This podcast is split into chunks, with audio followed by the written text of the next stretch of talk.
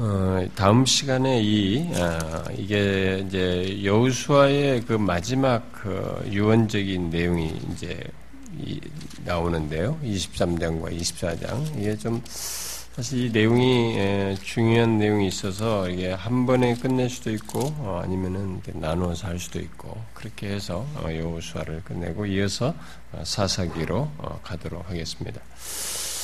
자, 이 내용, 오늘 읽은 이 22장은 어, 조금 특이한 사건처럼 보이죠. 음, 어, 예, 이런 사건이 발생되어서 이걸 기록하고 뭔가를 우리에게 말한다고 하는 것을 여기서 어, 보게 되는데요. 알다시피 가나안 땅을 정복하고 이제 땅을 다 다 분배를 해준 상태에서 그 동안에 이 정복하면서 여기까지 이런 사람들이 이 땅을 분배받아서 각 지파가 이렇게 안식할 정도까지 안식하기까지 여기에 이 가난 저기 요단 동편에 있었던 이 두 지파반이죠. 음? 로벤과 갓 지파와 이 문하세 반 지파 이 두 지파반이 어, 여기서 이들이 안식할 때까지는 들어가서 싸우겠다라고 한 대로 와서 이게 싸움을 다 하고 전쟁을 마무리하고 어 이게 예, 여기까지 이렇게 됐는데 이제 바로 이제 그들을 돌려보내는 어, 장면입니다. 아, 그런데 이, 22장은 그들이 돌아가는 길에 재단을 세움으로써 어떤 일이 이, 하마터면은 이 전체 이스라엘 지파 안에서 이 서쪽 지파 지파 반과 동쪽 두 지파 반이 크게 어, 싸울 그런 어, 위기를 맞는 어, 장면이죠. 예, 그것은 이 재단이라고 하는 것 때문에 생긴 것입니다. 이스라엘에서 이 재단이라고 하는 것의 의미가 무엇인지를 우리가 여기서 보게 되는 것이죠. 그래서 하나님의 백성들의 중심성에 중심에 뭐가 있는가라고 하는 것을 우리로 하여금 생각하게 하는 것입니다. 자, 세 단락으로 나누어서 어, 봅시다. 먼저 1절부터 8절, 그 다음에 9절부터 20절, 음, 어, 그 다음에 21절부터 어, 그 다음에 34절 이렇게 세 단락으로 나누어서 봅시다. 먼저 1절부터 8절을 보게 되면 이제 어, 동쪽의 그 두 지파 반이 어, 자기들의 집으로 돌아가는 내용을 담고 있죠. 아, 이제 이 가난을 정복한 정복해서 어, 그 정복을 시작한 뒤로 어, 제법 시간이 한참 흐르죠. 예, 가난을 정복하는 그 긴 전쟁의 시간을 어, 이들이 함께 보냈는데 아, 제법 시간이 예, 흘렀다고 볼 수 있습니다. 3절에 예, 보니까 오늘까지 예, 오늘까지 날이 오래도록 이렇게 얘기하듯이 음, 이들의 제법 시간이 아, 흘렀습니다. 아, 이게 그 전쟁이 이렇게 그 어느 정도까지 이렇게 길어졌는지 아, 기록을 하고 있지는 않습니다만은 아, 여우수아도 나이가 제법 많이 들었거든요. 그래서 뒷부분에 보면 이제 여우수아의 유언적인 내용이 나온단 말입니다. 여우수아도 제법 나이가 먹었고 아, 그런 걸 볼 때 최소 수년에서 십수년의 세월이 흘렀을 것이라고 보는 것입니다.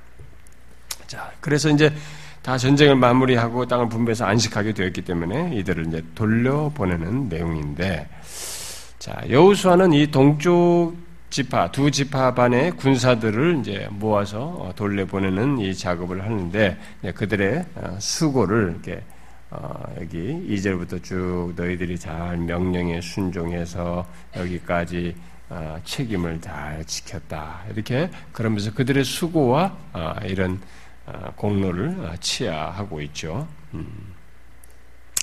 아, 그러면서 이런 일을 이제 실로에서 뒤에 보니까 이제 실로에서 한 것으로 어, 나오게 되는데 결국 이제 실로에서 어, 이런 일을 이들을 모아서 이렇게 보내는 일을 치하하고 축복해서 보내는 일을 했던 것으로 보여집니다. 그런데 이 두 지파반은 어, 여우수아가 처음에 요구한 대로 어, 이들이 너희들은 이제 너희들이 원해서 가난 땅의 동쪽 기름진 땅을 차지했기 때문에 너희들은 가난 정복할 때까지 끝까지 이들과 함께 해야 된다라고 말한 그 요구에 충실했고 아, 그래서 하나님께서 이 강 서쪽 요단 건너서죠. 요단 건너서 강 서쪽 가난 땅에서 이제 이스라엘 백성들이 다 그걸 차지해서 이제 안식을 주셨기 때문에 이제는 이제 돌아가도 좋다는 말을 이제 사절에서 하는 것입니다. 그래서 요단 저쪽에서 너희에게 준 소유지로 가서 너희의 장막으로 돌아가되 예, 돌아가라고 이 얘기를 합니다. 그래서 여우수아는 이 그 이들이 어, 이스라엘에 충성한 것이 아니라 지금 여기서 다 기록한 것처럼 하나님의 명령에 순종했다. 하나님께 순종했다라고 어, 얘기를 하죠.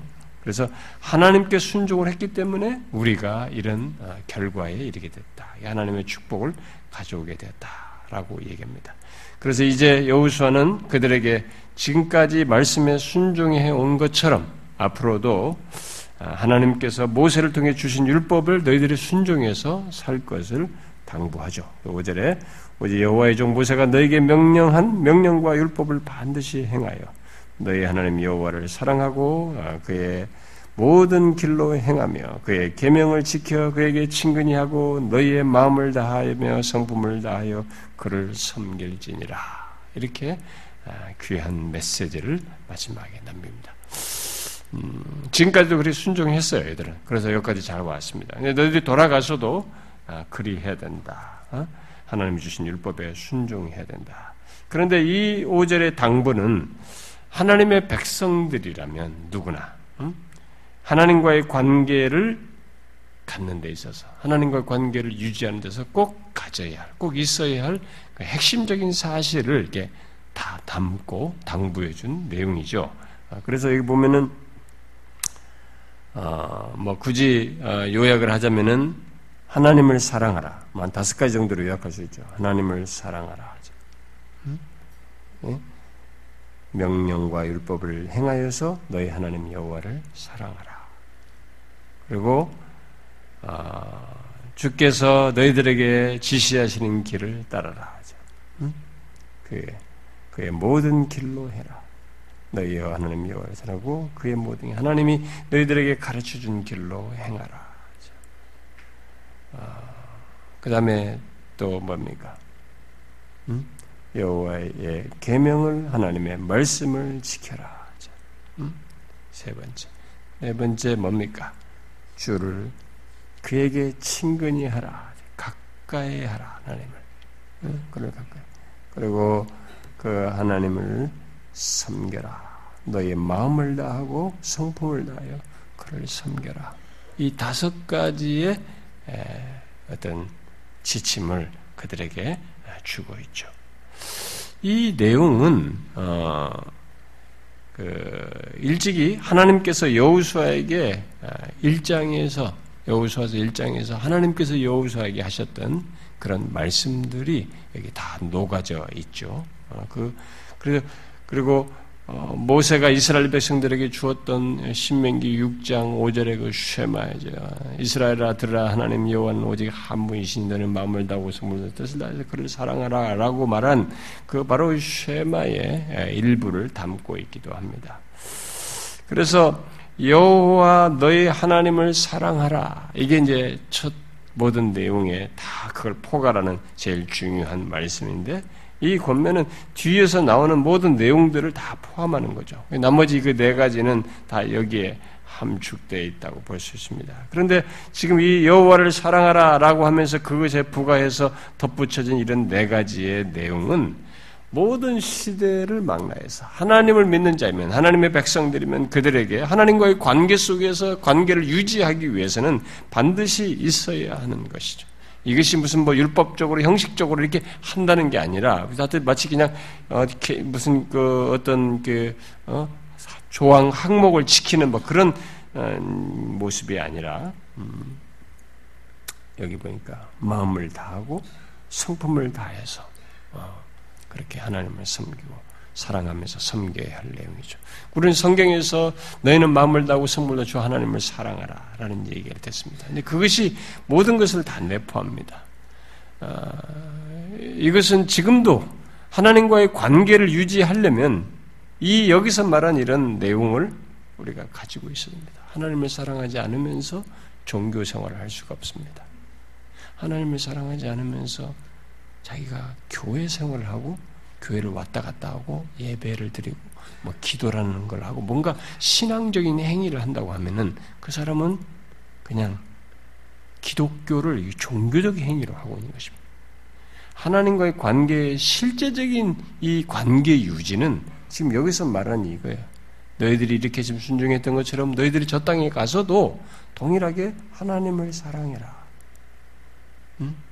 그리고 하나님이 제시하신 길로 가야 된다. 그 길을 가야 된다. 그리고 그의 계명을 지켜야 된다. 그리고 그분을 항상 가까이 해라. 마음을 다해서 그를 섬겨라. 이것이 우리에게 다 요구되는 것이죠. 지금도 이것은 우리에게 똑같습니다. 그래서 예수님께서도 요한복음 13장에서 사랑하라. 어, 주님을 사랑하는 것을 계명을 지키는 것으로 얘기하면서 어, 사랑하는 것을 얘기하고 그러죠.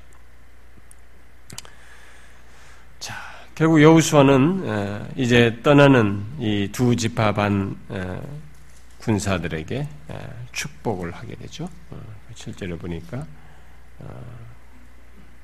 여호수아 그들을 그들의 장막으로 둘러보낼 때 그들에게 축복하고 네, 축복합니다. 또 그동안 가난 가난 이내서 전쟁하는 가운데서 어, 얻은 이 많은 전리품들. 옛날 시대는 어, 이게 어떤 것을 많은 것을 어, 이게 자신들의 이 현재적인 그 필요를 어떤 것으로 부족 부분을 그리고 더 많이 얻는 것을 무엇으로 얻게 되냐면 전쟁을 통해서요. 옛날엔 전쟁을 해서 전리품을 다 가져오면 그게 막 진짜 막 엄청난 것을 얻어버리는 거죠. 어? 어 그러니까 어, 뭐 금이며 뭐다 뭐 한단 말이에요. 여기서 많은 이 전리품을 얻어서 이것을 나누게 되죠. 여기 보니까 너희는 많은 재산과 심이 많은 가축과 은과 금과 구리와 쇠와 심이 많은 의복을 가지고 너희 장모로 돌아가라. 어? 너희 원수들에게서 탈취한 것을 너희 형제와 나눌지니라. 이미 여기 아홉 지파 반과 함께 다 그런 것들을 균등하게 나누어서 이들에게 줬는데도 이들이 힘이 많은 것입니다. 어? 많은 그런 전리품들을 가지고 어, 돌아가게 돼 가라고 얘기를 합니다. 이렇게 전리품을 이들에게 나눠줬다고 하는 것은 결국 뭐예요? 요단 동쪽이든 서쪽이든 모두 이스라엘 지파 안에 이스라엘 아, 이 모든 지파는 모두 다 동등하다라고 하는 것을 이미 드러낸 것이죠.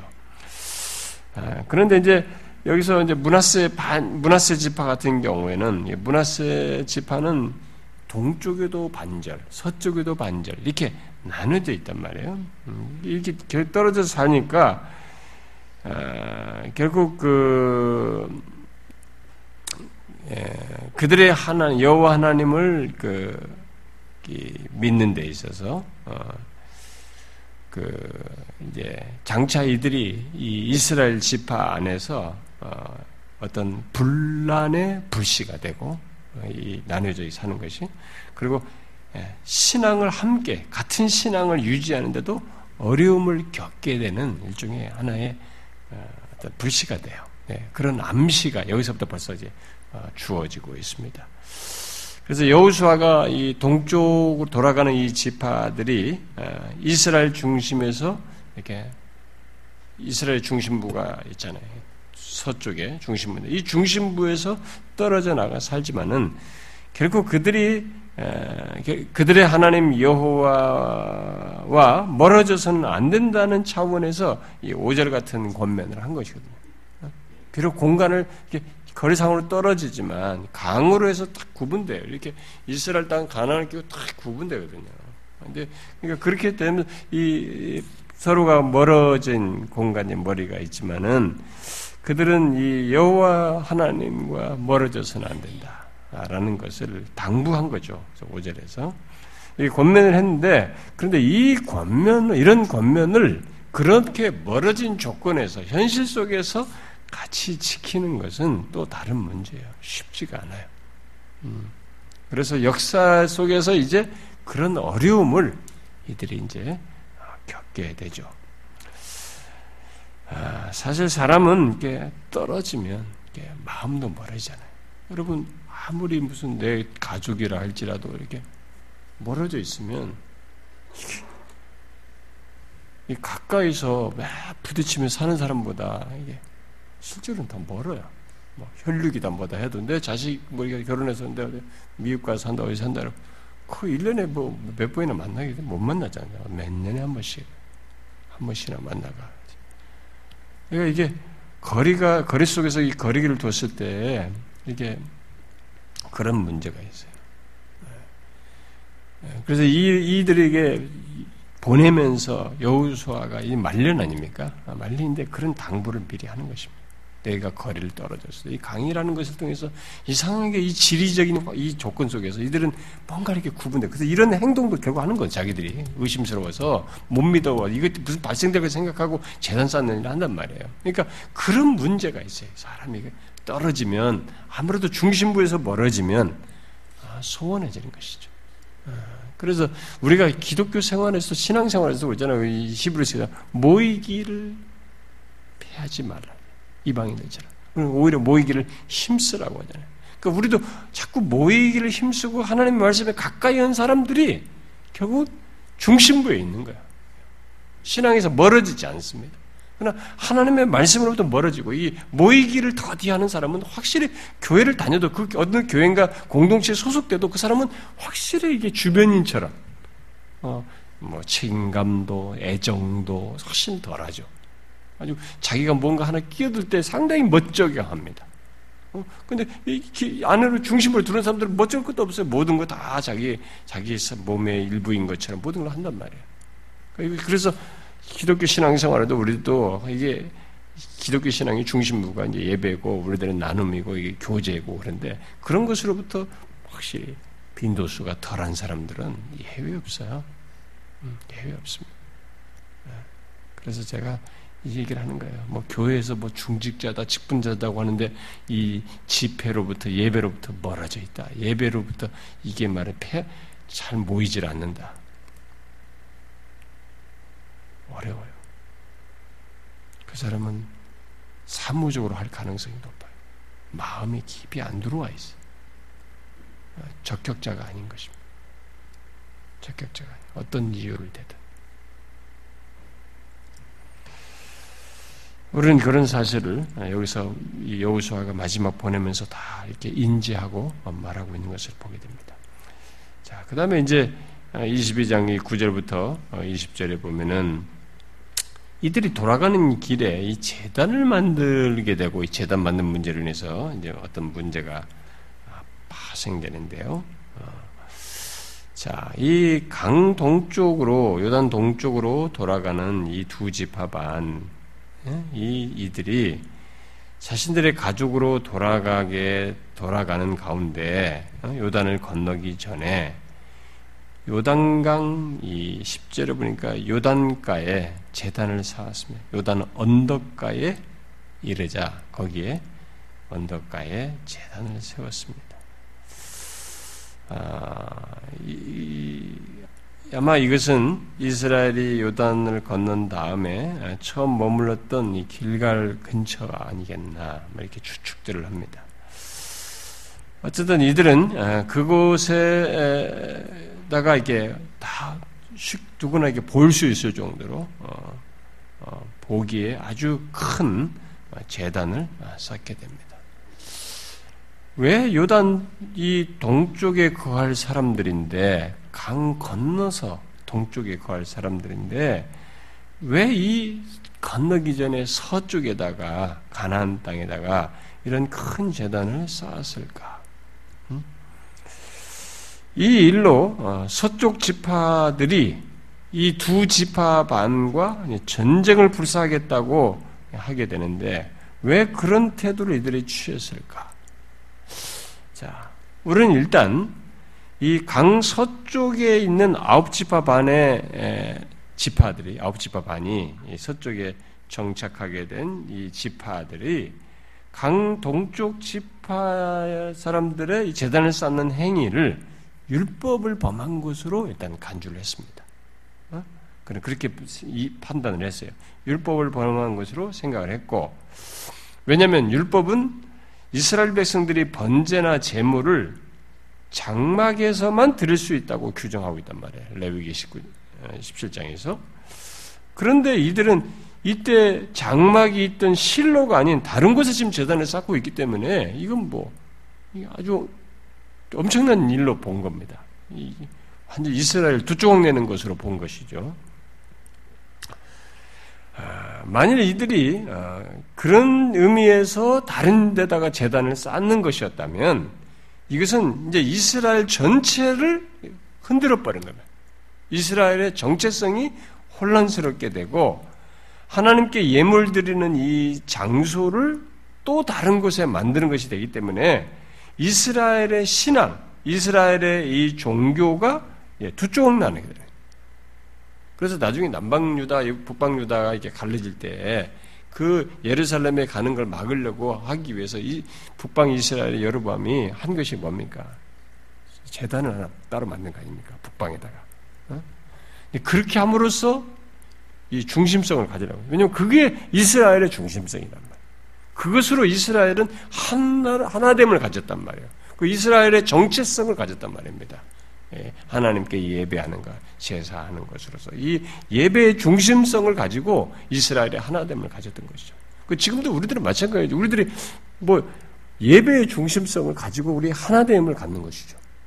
우리 지금도 예수 믿는 사람들, 신자들이 하나됨이 어디 있습니까? 일단은 예배라고 하는 것이 그 중심성이 있는 것입니다. 하나님께 나는 하나님을께로 나아가는 하나님을 만나는 이런 아, 은혜의 채널이죠. 이런 방편 속에서 우리는 하나됨을 경험하는 것입니다. 이런 면에서 무교주의자들은 다 잘못된 것이에요.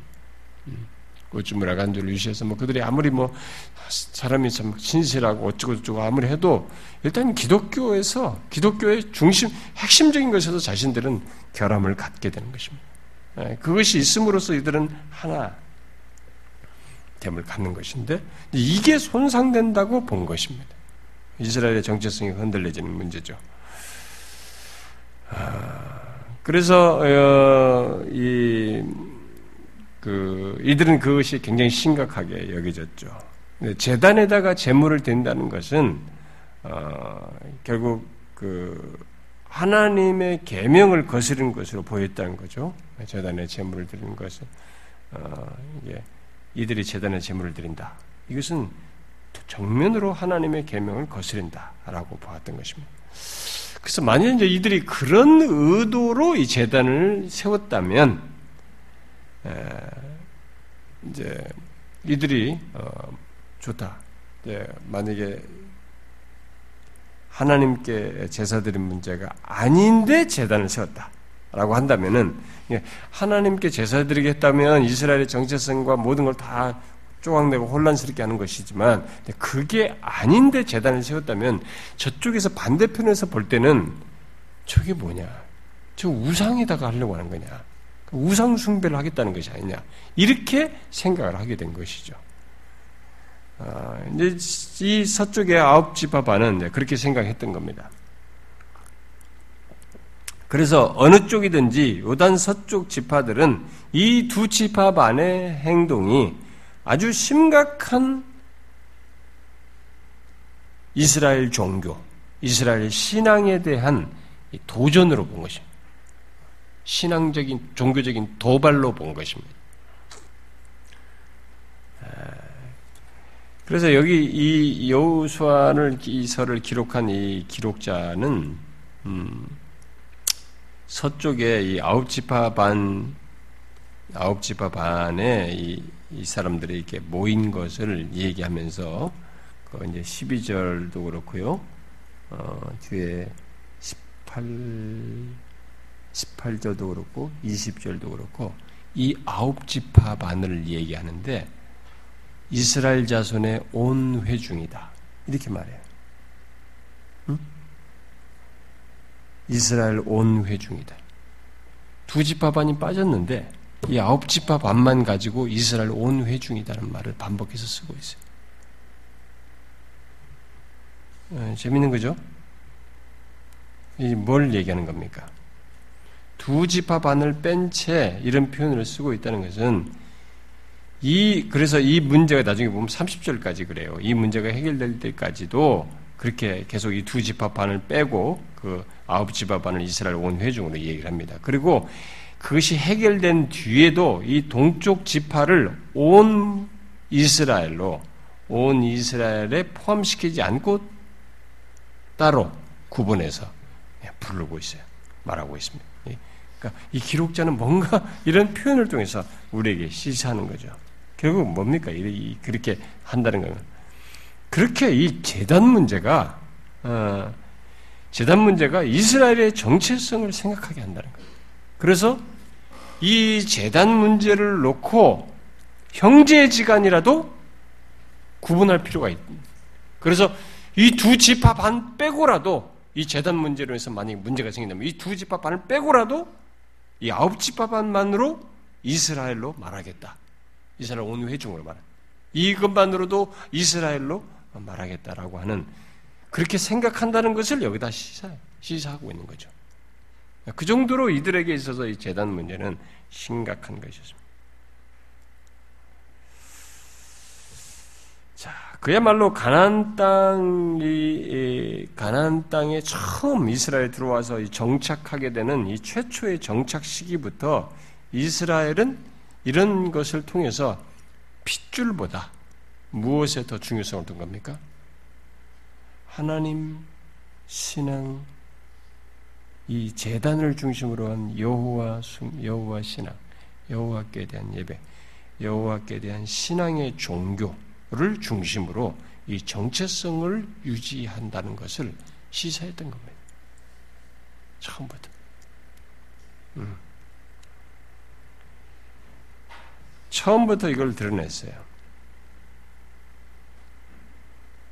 어, 그러니까 우리들이 아, 사실 이런 면에서 보면 엄격하게 보면 혈육보다도 사실 더 우리에게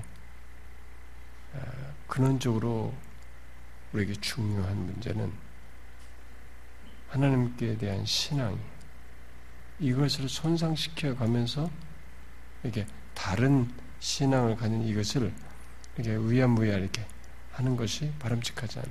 여기서 지금 이걸 지키는 그 아홉 지파 반으로도 온 이스라엘로 말할 정도로 그렇게 이스라엘은 핏줄보다도 하나님 신앙의 종교다. 어? 라고 하는 것을 드러냈던 것이죠. 거기서 이스라엘의 정체성으로 본 것입니다. 이 동쪽 지파 두 지파 반의 행위에 위기를 느낀 이 서쪽 지파 아홉 지파 반은 전쟁하려고 불사한 거죠. 다 모인 겁니다. 실로에. 12절에 어, 보니까 다 이스라엘 자손 온 회중이 실로에 다 모였어요. 전쟁이라도 불사하겠다고. 아, 그러나 이제 이들이 전쟁에 앞서서 대표단을 보내어서 이 전말을 좀 파악해야 돼. 파악하고 전쟁을 하자라고 이제 한 것으로 보여집니다. 그래서 비누아스 제사장과 각 지파의 이 대표들을 한 명씩 어, 뽑아서 총 11명의 대표가 여기에 이들을 만나러 오게 됩니다. 자, 이 대표단은 어, 이스라엘 어, 역사의 뼈아픈 죄로 남아있는 두 개의 반역적인 사건을 언급하면서 이들의 행동 문제를 체크합니다. 제기하죠. 그것은 뭐예요? 부월, 부월에서 있었던 사건, 민수기 25장에 나왔던 거, 또 다른은 여리고에서 있었던 이 아, 아 이성을 청명하는 데 있었던 그 아간 사건이죠. 음, 아간 사건. 자, 그 아간이 아, 여리고의 것들을 그것에 옷을 취했던 거, 아, 그 사건이죠. 아, 그래서 이스라엘은 이, 여러분도 알다시피 부월 부월에서 어, 떤 일이 있었어요. 어, 이스라엘이 그 일부 사람들이 그그 부올에서 모압의 신에게 절을 하고 거기서 모압 여인들과 이렇게 관계, 성관계를 갖는 뭐 이런 일을 했었죠. 그 일로 인해서 하나님이 거기서 막 2만 4천 명이 죽어요. 2만 4천 명. 여러분 200만 넘지 200만 정도 된다고 볼 수 있는 그 시기에 그 광야가 쫙 있는 데서 2만 4천 명이 죽어나는 걸 봐봐요.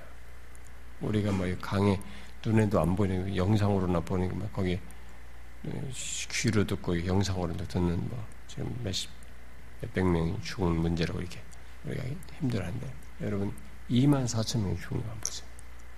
2만 4천 명이요 이렇게 사람이 모여 있으면 깨알 같은 숫자예요. 가득합니다. 체육관에 이게 다 모여야 돼. 그 사람들이 쭉 2만 4천 명이 죽는 그런 사건이 있었잖아요. 지금 그것을 떠올리고 있는 거예요.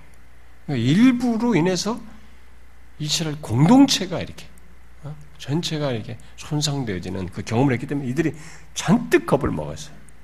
이 일로 인해서 우리가 또 이 재앙을 하나님의 재앙을 받을 것이다라고 생각을 한 것이죠. 또 아간 사건에서도 한 사람이 죄를 졌지만 한 사람으로 끝나지 않았죠. 어? 여러 사람이 죽었지 않습니까?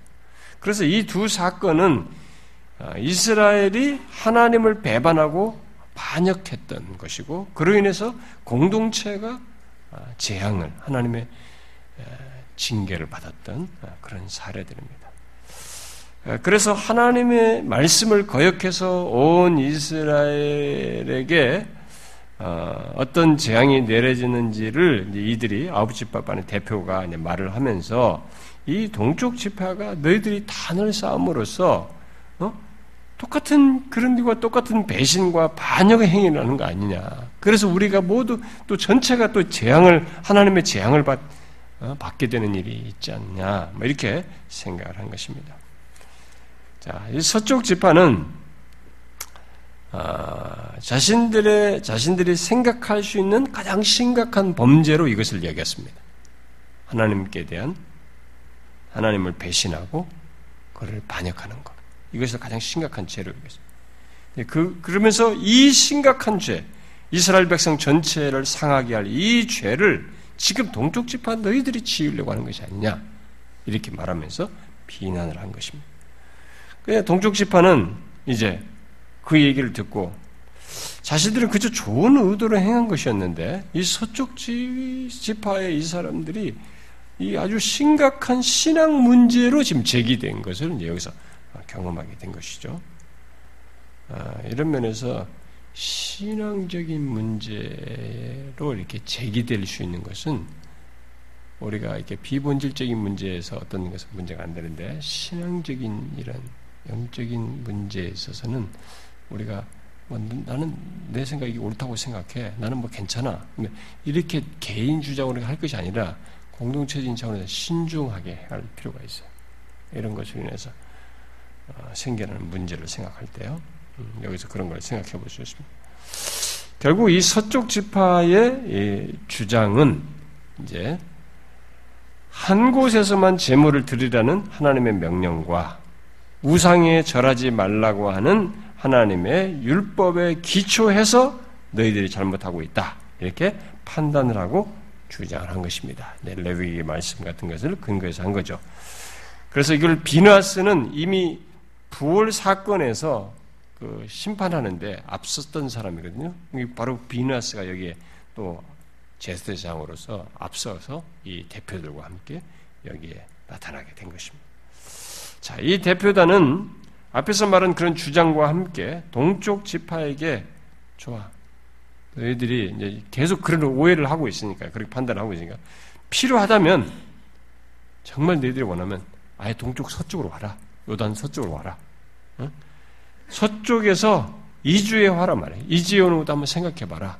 그런 주장을 펴는 거예요. 그리고 혹시 동쪽 지파들이 너희들이 사는 땅이 깨끗이 못하다, 부정하다라고 여겨진다면 재단을 어? 이 깨끗이 못해서 만일 재단을 만들 것이었다면은 어, 그 땅을 포기하고 강 건너서 와가지고 기업을 우리에게 나누어서 갖자. 이렇게까지 제안한 겁니다. 이렇게까지 이들은 이것을 아주 중대하게 생각합니다. 너희들이 그, 그런 문제로라면 아예 일로 넘어와라. 우리 기업 나눠서 같이 살자. 이렇게까지 제안을 한 거죠.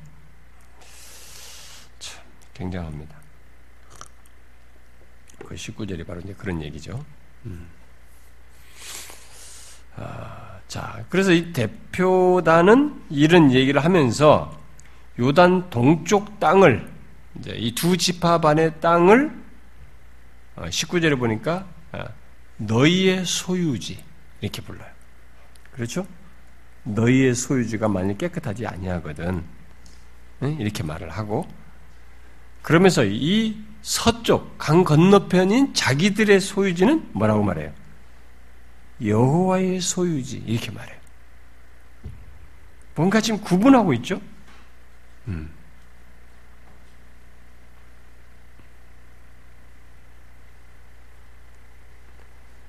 거기는 너희 소유지고 자신들이 차지한 강 서쪽은 여호와의 소유지라고 말합니다. 이 말은 사실 이게 꼭 맞는 말은 아니에요. 그렇죠? 이 말 속에는 뭔가 지금 어, 요단 서쪽은 거룩한 땅이고 동쪽은 부정한 땅이라고 판단을 내리는 것이 깔려 있습니다. 이것은 맞는 말이에요, 틀린 말이에요? 아니에요. 꼭 그렇게 말할 수는 없습니다. 하나님이 여기도 기업으로 줬기 때문에. 결국 이런 식의 논지는 아, 이 서쪽의 아홉 집합 안에 어떤 예, 교만이 어, 우월감이 여기서 묻어 있습니다. 특히 그들이 동쪽 지파의 그 이런 행동을 어, 염려하는 것도 지금 자기들이 재앙이 내릴까봐 지금 그걸 지금 겁내고 있지, 진짜 이들을 위해서 염려한 것은 아니라고 하는 것을 알 수가 있습니다. 아, 그런 면에서 보면 이 서쪽 지파의 어떤 교만과 위기, 아, 이기심이 이런 위기감을 느끼게 되는 그 기저의 일부가 있어요. 그러니까 하나님의 계명을 잘 지켜야 된다라고 하는 그런 중요한 내용도 있지만 한편에서는 이런 교만과 이기심이 기저에 깔려 있어요. 그걸로 그 이런 위기감에 느끼는 그 기저에 깔려 있는 것입니다. 자, 그에 대해서 이제 21절부터 34절에 해답이 나옵니다. 자, 이 서쪽 아홉 지파반의 말을 들은 이 동쪽 지파는 당황스러웠죠. 억울한 것입니다. 그래서 억울하다는 주장을 하게 됩니다.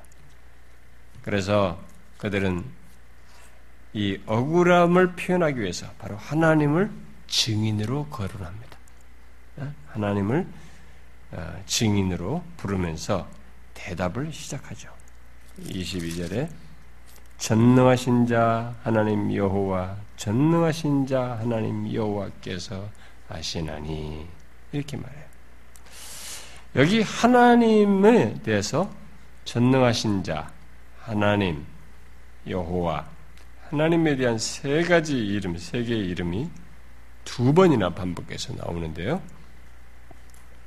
이렇게 하는 것은 자신들의 이제 결백을 강조하기 위해서 사용하는 어떤 강력한 이런 어, 표현이라고 볼 수 있는데 어, 구약에서 하나님의 이 세 가지 이름을 반복해서 어, 예, 사용한 것은 여기밖에 없어요.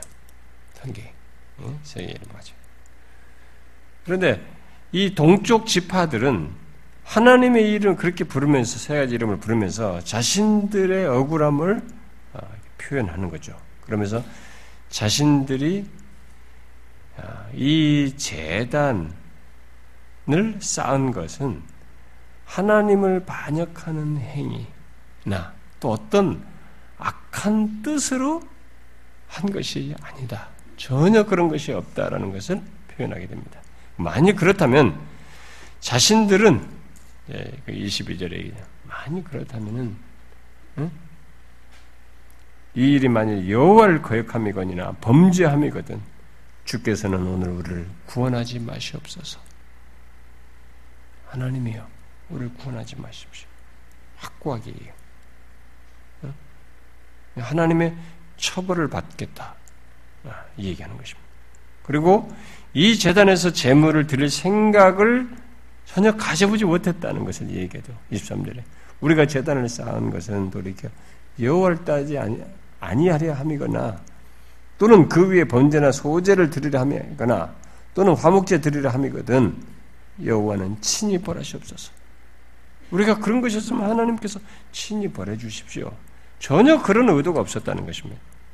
그러면 왜 세웠느냐? 이들은 이 재단이 후에 자기 자손들을 위한 기념비로 삼기 위해서 후손들을 혹시 이 강 서쪽의 후손들이 자기 이 동쪽의 후손들에게 하나님을 섬기지 못하게 할까, 할까봐. 응? 못하게 하여서 이스라엘 공동체에서 제외시키는 일을 할까봐. 그걸 우려해 가지고 증거로서 세운 것이다. 이렇게 말을 하고 있는 것입니다. 음, 이게, 이, 참, 우려, 우려를, 이런 우려를 할 수 있는, 어, 이렇게 멀어지니까 이런 우려를 하는 거예요. 음. 자, 만일, 그러면은, 어, 그런 악한 행위를 어, 했다면, 어, 이게, 예, 결국 이제 동쪽 지파들이, 어, 자기 자손들이, 어, 여호와께 등을 돌릴 것을 뭐 걱정했다기보다는, 어, 그게 아니라, 오히려 서쪽 지파 사람들이 자신들의 후손들을 무시할까봐 신앙적으로 하나님을 경배하는 데 있어서 자신들을 배제하거나 무시할까봐 오히려 그걸 걱정해서 이 재단을 세웠다라고 얘기합니다. 그래서 여기 27절에 증거라는 말이 나오는데요. 음, 27절에 증거라는 말이 나오죠. 아, 나오는데 여우수화서에서 이 증거라는 말이 사용된 것은 여기가 처음인데요. 이 말에 이 단어가 뜻하는 것은 뭐냐면 법률적인 개념이에요. 이 단어는 법률적인 개념을 담고 있는 것입니다. 법률적인 용어예요. 결국 동쪽 지파들은 그런 생각을 한 것이죠.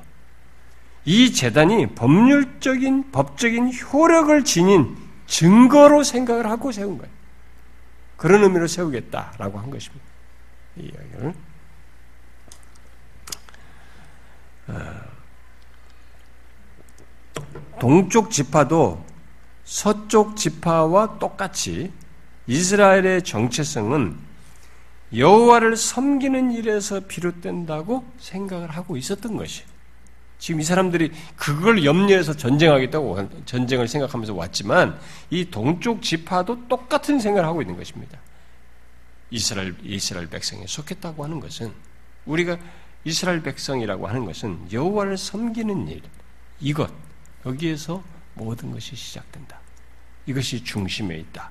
똑같이 생각을 하고 있는. 그래서 그것이 손상될까봐 자기들은 괜찮은데 후손들에게서 그것이 막힐까봐 그 중심성을 손상되지 않도록 그 중심성이 자신들에게 그 중심성이 자신들에게는 어, 배, 배제되는 이런 일이 있을까봐 염려해서 이런 일을 한 것입니다.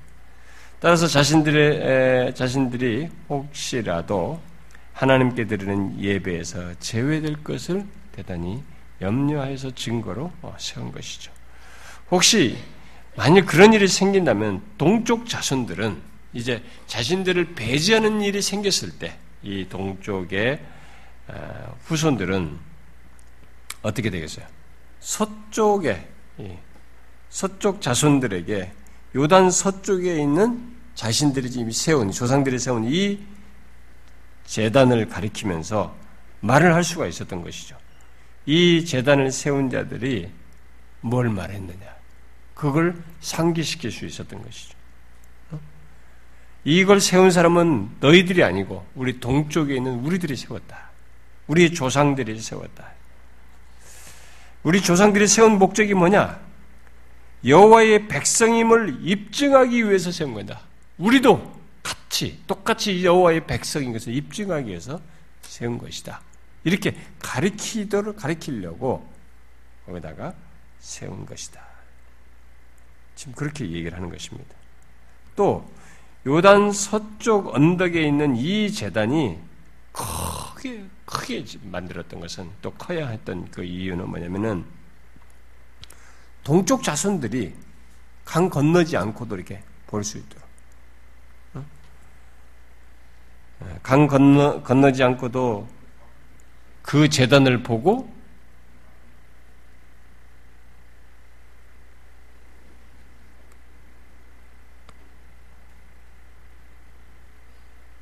왜요? 누가 전화 받은 거예요?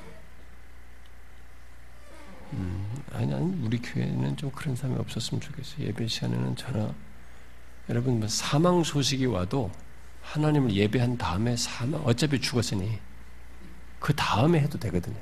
사망 소식이 아무리 급해도. 뭐 예배하는 데까지도 무슨 전화 받고. 다른 교회에서는 그런 일이 많이 있는 것 같아요. 우리 교회에서는 그런 거 없어야 돼요. 여러분 제가 여러 번 가르쳤습니다. 그 뭐가 그렇게 중요하고 바쁘고 하나님을 예배하는 것보다 하나님을 만나는 것보다 더 중요한 게 어디 있어요? 여러분 대통령 만난 데서 휴대폰 받아요?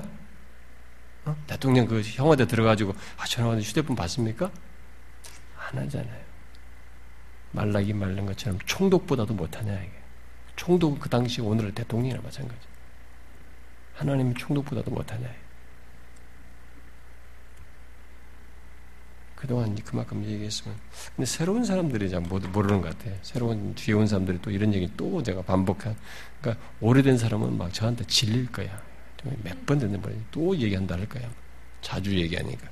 근데 새로운 사람들이 안 하니, 뭐 안 하니까 또 내가 하는 거지. 제가 얘기합니다. 여러분 예배당 들어올 때 휴대폰을 끄든지. 아니, 꺼야죠, 당연히. 그래가지고 그것으로 예배 방해받지 마시고, 하나님을 진짜 무엇보다도 못한 분으로 취급하지 마세요. 그건 확실히 하셔야 됩니다. 여러분들의 존재와 삶의 인생에 있어서 하나님에 대해서는 선이 확고해야 됩니다. 다른 모든 것은 정말로 어정쩡할 수도 있어요. 실수할 수 있고, 그냥 뭐 대충 할수 있습니다. 하나님께는 여러분들이 할 수 있는 한, 여기서 말한 것처럼 마음을 다하고 성품을 다하고 모든 것을 다해서 최상의 최선의 것을 그분에게 드리고 나아가려고 해야 됩니다. 이것은 좀 확고히 좀 지키세요.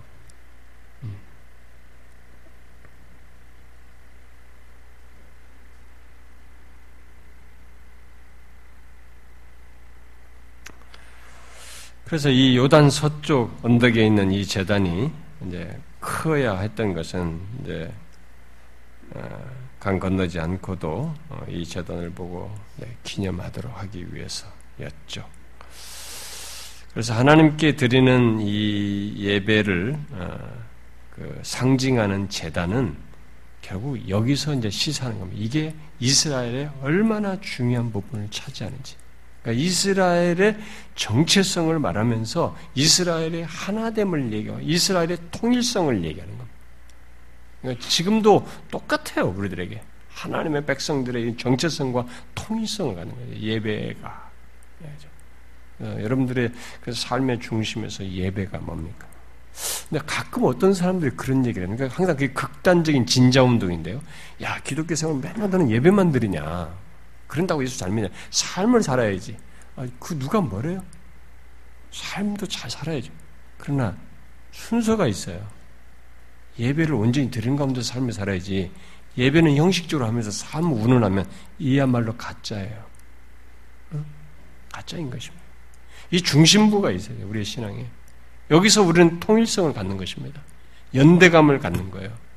하나님의 백성들의 신앙의 중심성을 갖는 겁니다. 내가 하나님의 백성이라고 하는 정체성도 거기서 하나님과 관계 속에서 이 교회의 한 몸됨 안에서 경험하는 것이에요. 갖게 되는 것입니다. 예배를 소홀히 하게 되면 주님 오실 때까지 뭐 아무리 쌈박한 것이 많이 생기고 세상이 막 복잡하고 이게 예배드리는 것이 너무 맨날 구태하고 똑같아 보이고 비슷해 보이고 해서 예배가 귀찮아 보이고 이런 일이 점점 점점 생겨서 사람들이 이것을 아주 따분하게 생각할 시대가 주님 오시기 전에 있게 될지 모르지만 그것은 우리가 만든 얘기고 하나님은 그때까지도 여전히 가치를 두십니다. 하나님을 예배하는 것을 우리의 신앙의 중심에 놓고 계셔요. 그건 안 달라져요, 여러분. 지루해하는 우리가 문제지 하나님이 문제가 되지 않아요. 이들은 이것을 통해서 그 이런 중요성을 이 22장이 얘기하는 겁니다. 이 사건 자체가 이제 다 정착됐는데 이 사건이 발생됨으로 인해서 야 우리 열두 지파의 중심이 뭐냐? 하나님 하나님을 만나는 하나님께 재단, 하나님께 드리는 이 재단 이게 우리의 중심에 있다. 이것 속에서 이것을 가짐으로써 우리는 이스라엘 백성이요 정체성을 가지며 우리가 하나됨을 갖는 것이다. 그 얘기를 이 사건을 통해서 결국 우리에게 증거해주고 있는 것이죠. 이스라엘의 후대에도 말해주고 혹은 우리들에게도 말해주고 있는 것입니다. 그래서 만일 이들이 이제 그런 것을 모르고 동쪽 지파 사람들이 그걸 모르고 야 우리도 하나님을 예배 제사들을 재단 하나 만들자 그랬으면 뭐하러 강 서쪽에다 해요? 번거롭게 맨날 할 때마다 제사할 때마다 강 건너가야 되는데 자기 동쪽에다 하나 만들지 서쪽에 할 이유가 없잖아요. 그러니까 이들은 그런 의도가 없었던 거예요, 진짜로. 이런 면에서 보면. 그래서 결국 이들은 자신들이 여호와께 제물을 드릴 유일한 곳은 여호와의 장막이라고 고백을 하죠. 29절에. 어, 우리가 번제나 소제나 다른 제사를 위하여 우리 하나님 여호와의 성막 앞에 있는 제단 외 제단을 쌓음으로 여호와를 거역하고 오늘 여호와를 따르는 데서 돌아서려는 것은 결단코 아니라 고백하는 것이. 그한 곳 외에는 우리도 안 한다. 이게 똑같은 마음이다. 고백을 합니다. 그래서 이 동쪽 지파의 말을 들은 이 비누아스 제사장과 대표들은 이 말을 듣고 어떻게 했어요? 응?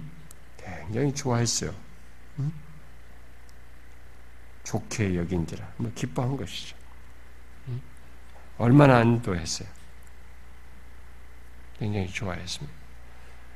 그리고 어, 그들은 하나님께서 이스라엘에게 재앙을 내리지 않을 것을 기뻐하면서 기뻐한 겁니다.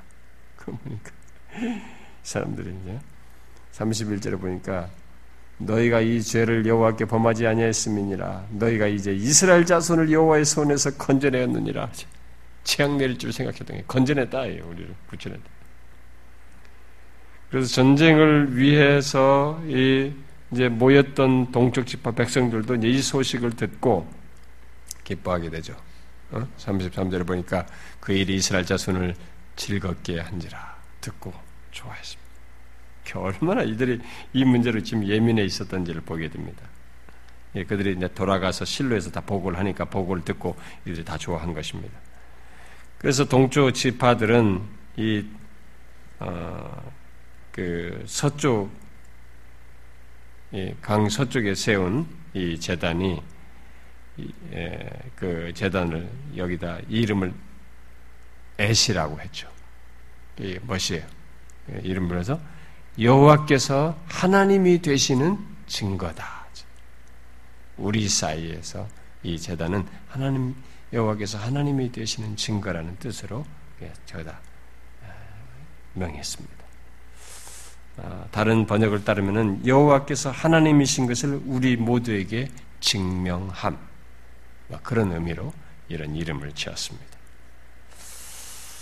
자, 음, 결국 이제 이 22장의 이 재단과 관련해서 우리가 생각할 수 있는 것 정리해서 말하자면은 하나님께 재물을 들 재물을 드릴 곳은 오직 한 곳이다. 라고 하는 것. 그것 안에서 하나님의 백성은 예, 한 공동체, 정체성을 갖는다. 통일성을 갖는다. 라는 사실을 얘기해 준 거죠. 그래서 하나님의 장막이 있는 곳에서만 제물을 드려야 한다. 다른 곳에서 드린 것은 죄다. 반역이다. 라고 얘기를 한 것이었고, 또, 하나님을 예배하는 공동체는 이렇게 지역이 강이 동쪽이든 서쪽이든 지역에 의해서 나누는 것이 아니라 똑같이 어느 모든 조건 조건 자체가 하나님께 대한 믿음, 하나님을 자신들의 이 예배의 대상으로 두며 그를 그에 대한 믿음과 순종을 갖는 것. 이게 하나님 백성 공동체, 예배하는 공동체의 묶는 끈이다 라고 하는 것을 얘기해 주고 있죠. 아, 이게 강성 동, 동, 동서로 이게 나눌 수 있는 것이 아니라는 거죠. 하나님께 대한 믿음. 그러니까 우리가 지금도 교회당 안에 있어도요, 아, 뭐 교회당 안에 뭐 다른 사람도 마찬가지로 여러분들이 아, 같이 살아보면서 이게 주변 사람들 얘기해 보지만은 하나님께 대한 동일한 신앙을 갖는, 갖 고 교제하는 것과 그것이 없는 것 사이에는 큰 차이가 있습니다. 동일한 신앙 속에서 우리는 이 예배하는 공동체의 구성원, 하나님의 백성 공동체의 구성원인 것을 경험하게 됩니다. 요즘은 같이 교회를 다니는데도 이렇게 하나님께 대한 신앙이 이질감이 너무 큰 사람들이 있어요.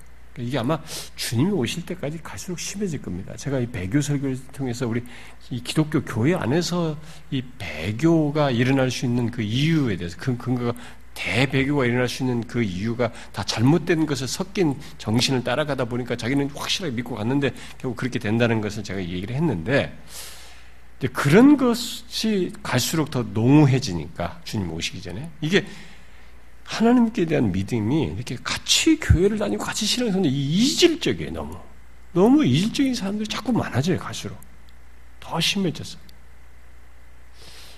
어, 오히려 제가 생각하기에 제가 어렸을 때는 이게 감리교냐 장로교냐 뭐 이런 것도 사실 크게 큰 차이가 못 느낄 정도로 이렇게 예. 뭐 그때는 그런 교리를 그 드러내지 않아서 그런지는 잘 모르지만은 이게 어쨌든 이런 하나님께 대한 신앙의 이질감이 예수 믿는 사회에서 그렇게 별로 없었어요. 그래가지고 한 도시나 지역에 어느 교회가 무슨 집회를 한다, 그럼 막 무슨 외부에서 강사가 온다 그러면은 그냥 그게 전체 벽보에 붙고 다 광고가 돼가지고 모든 지역에 그 도시 안에 모든 교회들이 다 갔어요 주변에 그 은혜 받으러. 응? 그게 그 그게 그 이질감이 좀 덜했단 말이에요. 근데 지금은 이렇게 교단 색깔도 다 해주고 더 공부도 많이 하고 성경도 많이 하는데 갈수록 이제 이 이질감이 커요. 게다가 지금 기독교 안에 이 무슨 뭐 구원파들이 구원파가 얼마나 많습니까? 박옥수, 박윤신, 뭐 박, 박윤신 또 있죠. 뭐 이게 여기 이번에 이, 여기 이번에 세월호 여기도 여기도 구원파. 이 구원파들이 근데 이상하게요. 한국교회 구원파들이 특수해요. 이들은 막 결속력도 강하고 막 강력합니다. 그리고 신천지도 사실 구원파에 못지 않거든요. 구원파 저기에요. 똑같습니다. 구원파 노래를 그냥 13만 4천 명 들어가는 것이니까. 그러니까 이런 사람들이 다 이 구원파가 가지고 있는 구원의 논리를 가지고 다 사람들이 묶여 있어요. 그 이상스럽게 마음이 허하던 사람들이 구원파에 딱 접하고 나서는 여기에 확 몰입해가지고 열렬한 신자가 돼버려요. 그리고 심지어 자기 고민, 문제 이런 것들 다 해결됐다고 주장합니다. 그래서 허했던 그 여, 이 뭡니까, 이 연예인들도 상당수가 들어갔던 거예요. 근데 한국이 구원받은 자. 그러니까 같은 이 복음적인 교회단 안에서도 이지감이 여기 이지감은 말도 못하잖아요. 그러니까 주님이 오실 때가 이런 게 가수 더 늘어나잖아요. 그런데 여기서 이 얘기입니다. 이런 이 공간이 달리하지만 강서로 돌면 나뉘지만은 이게 뭐냐? 이 재단을 통해서 같은 하나님을 예배하고 같은 믿음 안에서 하나님을 통해서 여기서 5절에서 말한 같이 그런 동일한 내용을 갖는 것 안에서 우리는 한 공동체, 한 이스라엘 백성들의 예, 이 재단을 두고 그런 신앙을 갖는 자들로 구성된 통일성, 예, 그게 이스라엘의 정체성이다. 이렇게 얘기하는 것입니다. 오늘에도 우리는 마찬가지. 진짜 뭐 교회만 다니면 다 이스라엘 정체성인가, 하나님 백성 정체성을 다 갖는 것이냐? 그렇게 말할 수 없어요. 만약에 그들이 이렇게 다른 재단을 놓고 다른 방식으로 하나님을 믿겠다 그러면은 그것은 아홉 집합 안만으로도 온 이스라엘을 구성하는 거예요. 이건 배제되는 거지. 저는 우리 한국교회 갈수록 더 어려울 것 같아요. 뭐 예수 안 믿는 사람들은 기독교 신물이라지 않겠어요? 계속 사건이 터지잖아요. 아주 안 좋은. 근데 이 사람들이 다 교회란 이름을 써먹는단 말이에요. 근데 이게 성경이 다 예언인데 예수를 모르는 사람들은 이게 다 그냥 교회로 취급한단 말이에요. 성경은 예수를 끼고 수많은 이단들이 거짓 선자들이 나오고 내가 예수라는 사람들이 나오고 수많은 거짓 선자들이 나와서 다 교회 이름을 예수 이름 팔아가지고 이 공, 이 기생한단 말이에요, 이들이. 그러니까 갈수록 더 우리를 교회를 하여금 더 신앙생활하기 어렵고 복음 전하기 어렵게 하고 사람들로 하여금 더 부정적인 생각 갖게 하는 일이 있게 될 거라고 말한단 말이에요. 그러니까 저와 여러분이 앞으로 세대는 어떻게 했어요? 정말 어디다 소망을 둬야 될지. 우리들의 현실 보면 이게 더 악한 무리들만 더 특세하고 있단 말이에요. 그래서 저는 한편에서 예수 믿는 교회들부터 우리들부터 제대로 예수를 믿어야 된다는 생각이 자꾸 드는 거예요. 어? 성경이 말하는 이단들이나 저런 구원파들이 저렇게 왜곡된 것을 열렬하게 묻는 것하고 비교할 수 없을 만큼 하나님의 진리 안에서 흔들림 없는 견고한 신앙을 가져야 된다. 라고 믿는 것입니다. 우리도 여기와 같이 하나님을 이 오절 같은 신앙을 가지고 하나님을 예배하는 가운데서 그런 정체성을 분명히 가져. 아, 이런 신앙을 가진 사람들이 진실한 신자이고 참된 교회에 속한 자들이구나. 라는 그런 믿음을 우리가 가져야 되겠죠. 저는 이 시대에 그게 필요하다고 봐요.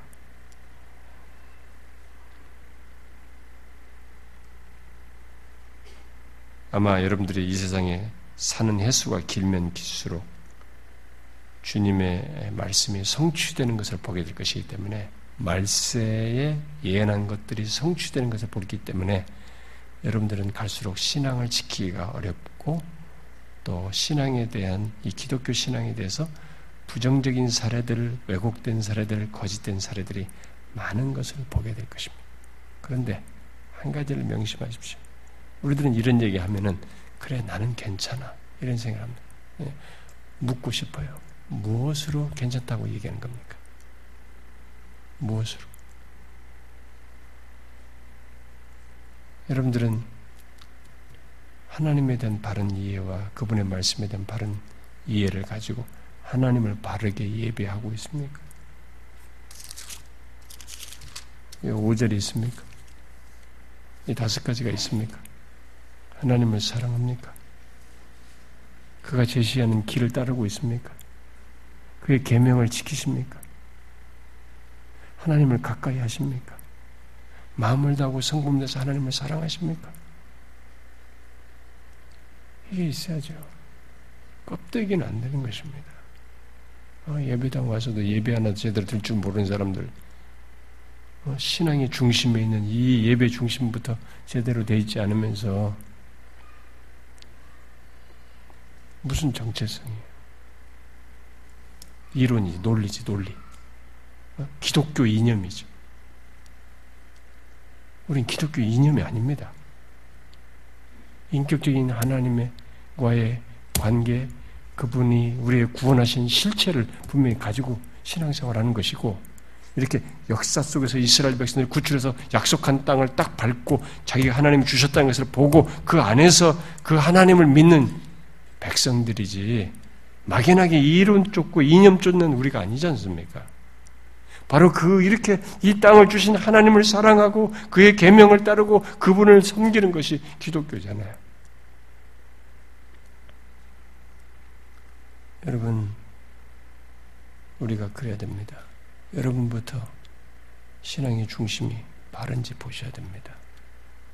남 얘기할 것 없어요. 우리부터 그래야 됩니다. 그게 흐트러진 사람들이 노락질 당하는 것입니다.